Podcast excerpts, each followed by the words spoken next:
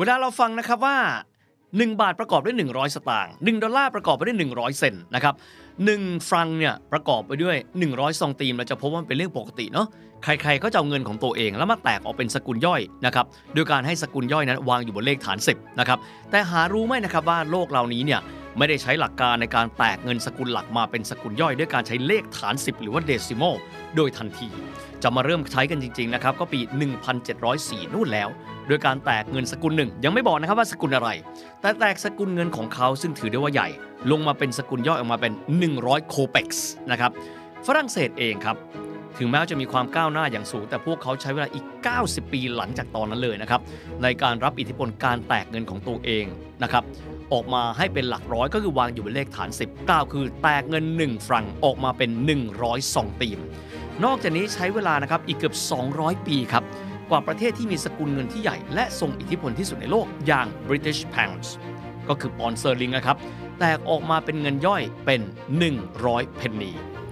World History วันนี้ครับจะขอพูดถึงเรื่องของการแตกค่าเงินนะครับ สกุลตัวใหญ่เนี่ยออกมาเป็นหน่วยย่อย ด้วยการใช้เลขฐาน 10 ของสหราชอาณาจักร หรือว่าอังกฤษ ที่มีสกุลเงินปอนที่ครองโลกมาเป็นเวลานับร้อยปีเลยในช่วงของจักรวรรดิอังกฤษ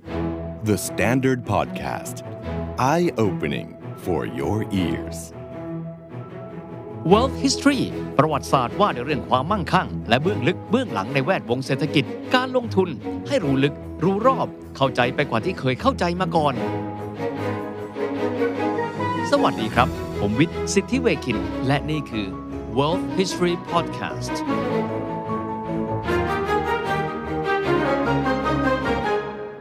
อเริ่มก่อนนะครับว่าเรื่องการแตกเงินย่อยเป็นหน่วยร้อยเนี่ยนะครับเริ่มต้นจากประเทศแรกคือจักรวรรดิรัสเซียนะครับพวกเขาแตกเงินรูเบิลของเขา แล้วมองว่ารูเบิลมันใหญ่ครับบางคนไม่สามารถที่จะใช้เศษได้ ก็เลยแตกออกมาเนี่ยเป็นโคเปกซ์1รูเบิลเท่ากับ 100 โคเปกซ์ในปี 1704 จากนั้นฝรั่งเศสอันนี้ต้องมาถึงช่วงสาธารณรัฐที่ 1 เลยนะครับ ก็คือหลังการปฏิวัติฝรั่งเศสไปแล้วเนี่ยหลายปีทีเดียวนะครับในการที่แตกเงิน 1 ฟรังนะครับคนจนเยอะใช่ไหม แตก 1 ฟรังออกมาเป็นเงิน 100ซองตีมนะครับก่อนที่ชาติอื่นๆ ก็จะมีการใช้ระบบแบบนี้ต่อมา มาดูเงินสกุลที่ใหญ่ที่สุดครับอย่างเงินปอนด์กันบ้างนะครับคำถามหลายๆคนชอบตั้งคำถามแบบนี้ เงินปอนด์สเตอร์ลิงอะแล้วทำไมตัวย่อเป็น LB อันนี้น่าสนใจนะครับเราคงเคยไล่เลียงไปแล้วนะครับอิทธิพลของการใช้เงินของอังกฤษนั้น มาจากจักรวรรดิโรมันครับคำว่าปอนด์สเตอร์ลิงและเป็นตัว LB แทนที่จะเป็น P หรือ ST หรืออะไรก็ตามแต่ LB นั้นมาจากภาษาโรมันที่มีคำว่า Librum สำหรับชาวโรมันเองเคยปกครองบริเตนหรือว่าเกาะอังกฤษนี้นะครับมาตั้งแต่สมัยจูเลียสซีซ่าแล้วนะครับ พวกเขาวางรากฐานการชั่งตวงวัดสกุลเงินเอาไว้ และพวกเขาใช้สกุลเงินของอังกฤษก็คืออังกฤษเนี่ยมีสินแร่เงินที่เรียกกันว่าสเตอร์ลิงบอกว่า 1 หน่วยนะครับก็คือ 1 ปอนด์เนี่ยเท่ากับ 1 Librum แตกออกมาเป็น 240 เดนาริอุสนะครับฟังแล้วงงนะฮะแทนที่จะเป็น 1 ปอนด์แล้วแตกมาเป็นร้อยไม่ใช่นะครับก็แตก 1 ปอนด์ออกมาเป็น 240 หน่วยย่อย ก็คือเดนาริอุส เงินเดนาริอุสต่อมาถูกเปลี่ยนชื่อด้วยคำภาษาอังกฤษว่าเพนนีครับ มีความหมายนะครับว่า 1 ปอนด์ในยุคก่อน มีค่าเท่ากับ 240 เพนนี บางคนบอกอ้าว ได้ยินมาว่า 1 ปอนด์เนี่ยนะครับ มีมูลค่า 100 เพนนี อันนั้นเก็บไว้ก่อนนะฮะ อันนั้นปี 1971 แต่ก่อนหน้านั้นเขาใช้ระบบนั้น 1 ปอนด์เท่ากับ 240 เพนนี มาเป็นเวลายาวนานมากแล้วนะครับ จากนั้นครับ พวกเขารวม 12 เดนาริอุสเป็น1โซลิดุสงง อย่าเพิ่งงงนะครับ พูดง่าย 1 ต่อ 240 คำนวณยากเอาแบบนี้แล้วกันนะ เรา grouping แล้วก็มีสกุลเงินกลางเป็นหน่วยย่อยกลางเรียกกันว่าชิลลิงครับ โดยที่ 12 เพนนีเท่ากับ 1 ชิลลิงนะครับ และ 20 ชิลลิงเป็น 1 ปอนด์ ฟังแล้วยังงงนะ แต่คนสมัยก่อนเขาไม่งงนะครับ ฟังแล้วค่อนข้างแปลกครับทำไมไม่ใช้ระบบปัจจุบัน 1 ปอนด์เท่ากับ 200 เพนนีนะครับ อังกฤษใช้ระบบเงินแบบนั้น ยุคนี้ยุคหลังๆ เวลาคนไปอังกฤษจะบอกว่าเงินชิลลิงอยู่ที่ไหน ไม่มีแล้วเพราะเขายกเลิกไปแล้วตั้งแต่ปี 1971 ตามมาดูเส้นทางนะครับในการที่เขาเปลี่ยนระบบ 1 ปอนด์240 เพนนี 1 ปอนด์เป็น 20 ชิลลิงเนี่ยนะครับเขาทำยังไงกันบ้างนะครับระบบที่ใช้เป็นปอนด์ชิลลิงเพนนีใช้มายาวนานนะครับจวบจนกระทั่งถึงปี 1971 ครับก็คือ 26 ปีหลังสงครามโลกครั้งที่ 2 นายกรัฐมนตรีในเวลานั้นมีชื่อว่าเอ็ดเวิร์ดฮีธ มองว่าเงินของพวกเขาไม่ง่ายครับ หันไปมองโลกโลกอื่นเขาใช้ระบบ หน่วยเงินหลัก 100 ย่อยนะครับ ก็เลยมองว่าคงจะจำเป็นต้องมีการเปลี่ยนแปลงความเคยชินเดิมของอังกฤษ และมีการแต่งตั้งคณะกรรมการที่เรียกกันว่า Decimal Currency Board หรือคณะกรรมการในการกำกับดูแลนะครับ เปลี่ยนหน่วยเงินย่อยของอังกฤษ ให้เป็นระบบเลขฐาน 10 โดยคณะกรรมการนี้ประชุมกันแล้วบอกว่าคงจะต้องมีดีเดย์ในการประกาศใช้ รูปแบบสกุลเงินที่จะเป็นแบบใหม่ก็คือเงินย่อยนะครับ ประกาศเอาไว้จะมีการใช้ 15 กุมภาพันธ์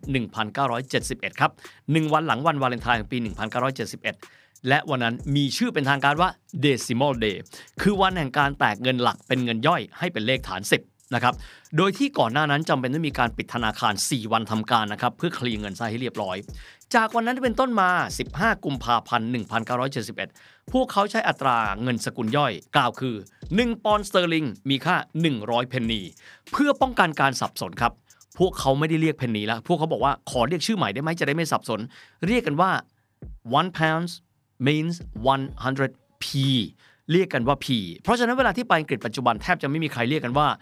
75 penny จะเรียกว่า 75p หรือ 75 pence แบบนี้เป็นต้นนะครับ ยุคเปลี่ยนผ่านแบบนั้นแน่นอนว่าคนยุ่นเก่าครับจะงง เพราะมันมีเพนนีเก่ากับเพนนีใหม่ แถมรุ่นเก่ายังมีชิลลิงอีกด้วย เพราะฉะนั้นวิธีการที่ง่ายที่สุดของเขาเลยครับ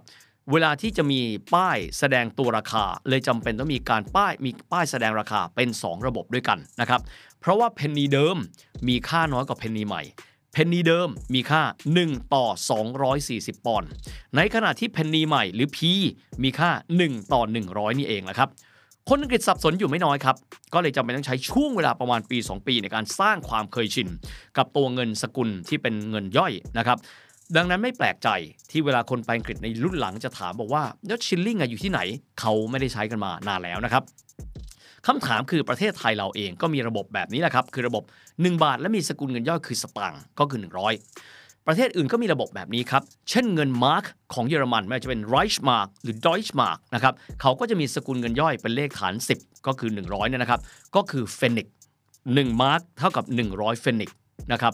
ในขณะที่นะครับ ในหลาย ๆ พื้นที่เองก็จะใช้แบบนี้รวมถึงยูโรในยุคปัจจุบันครับ เรามี 1 ยูโร แตกออกมาเป็นเงินย่อยก็จะเป็น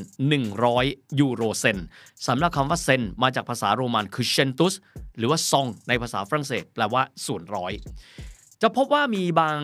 สกุลเงินนะครับ ที่ตัวสกุลเงินตัวของเขาเองเนี่ยถือได้ว่ามีหลักค่อนข้างจะเล็กและย่อยอยู่แล้วครับ เช่น กรณีเงินลีเร่ของอิตาเลียนที่ใช้มาจวบจนกระทั่งปี 2001นะครับก่อนที่จะมีการรวมเข้าไปในยูโรลีเร่อิตาเลียนเนี่ยมีค่าเงินที่ค่อนข้างเล็กมาก ดังนั้นเขาจะไม่มีสกุลเงินย่อย นอกจากนี้ครับ ญี่ปุ่นเอง เงินเยนเองก็จะมีสกุลเงินที่เล็กอยู่แล้ว ก็เลยไม่ได้มีการแตกย่อย อีกหนึ่งประเทศที่มีเศรษฐกิจใหญ่อันดับที่ 10 ของโลกก็คือเงินวอนของเกาหลีครับ ก็จะไม่มีการแตกย่อยอยู่เช่นเดียวกัน ทีนี้คำถามคือมีอีกไหมครับ ประเทศอะไรที่มีเงินสกุลใหญ่ และเวลาแตกย่อยไม่ได้แตกย่อยด้วยการทำเป็นส่วนร้อย ตอนนี้เหลือ 2 ประเทศแล้ว คือประเทศมอริเทเนีย อีกหนึ่งประเทศคือมาดากัสการ์ส่วนที่เหลือนี้เขายกเลิกการใช้ไปหมดแล้ว ใช้ระบบก็คือ 1. สกุลเงินใหญ่แตกเป็นร้อยกับ 2 สกุลเงินเล็กอยู่แล้ว ไม่มีการแตก ประเด็นก็คือว่าใครจะไปรู้ครับว่าเลขฐาน 10 ง่ายๆ ที่เราเรียนรู้กันมา เห็นเป็นเรื่องปกติจริง ๆ ไม่ใช่นะครับ เพราะว่าแต่ละประเทศมีที่มาในการใช้ตัวเลขที่ไม่เหมือนกัน ตัวอย่างง่ายๆครับระบบการชั่งตรงวัด บ้านเรารับอิทธิพลมาจากฝรั่งเศสครับ กล่าวคือ 1 กิโลกรัม เท่ากับ 1,000 กรัม ใช้เลขฐาน 10นะครับในขณะที่ส่วนสูงครับเซนติเมตรกิโลเมตร ใช้หลักเลขฐาน 10 แต่ท่านต้องไม่ลืมนะครับว่าประเทศที่เขารับอิทธิพลจากอังกฤษ ที่เขาเรียกกันว่า imperial system เขาวัดแบบไหนกันบ้างครับ 1 ฟุตเท่ากับ 12 นิ้ว 1 ยาร์ดเท่ากับ 3 ฟุต 1 ไมล์เท่ากับ 1,850เอ่อยาร์ด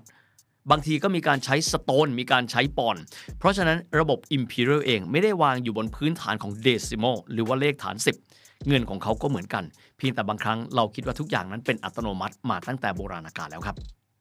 พี่วิทย์คะแล้วอย่างประเทศจีนนะคะอืมเขาแตกมาเป็นแบบนี้เหมือนกันไหมคะ หรือว่าเขาใช้หลักของประเทศอะไรโอ้น่าสนใจมากประเทศจีนนี่ก็เงินหยวนก็มาเริ่มต้นเนี่ยนะครับ สมัยหลังๆ แล้ว แล้วเขาก็ใช้ระบบเดซิโมคือระบบฐาน 10 เหมือนกัน ต้องบอกว่าล่าสุดที่ไปเซี่ยงไฮ้มอเตอร์โชว์มาเนี่ยนะครับ ก็จ่ายเงินไปปั๊บ เขาก็จะมีชื่อเรียกของเขา แต่ขออนุญาตว่าจำไม่ได้ แต่เขาจะใช้เลขฐาน 10 เหมือนกัน ก็คือเศษของหยวนก็จะมี 100 เศษของหยวนนั่นแหละครับ คล้ายๆ กันกับระบบของบ้านเรา ระบบเงิน US ดอลลาร์หรือระบบเงินยูโรครับ The Standard Podcast, the eye opening experience for your ears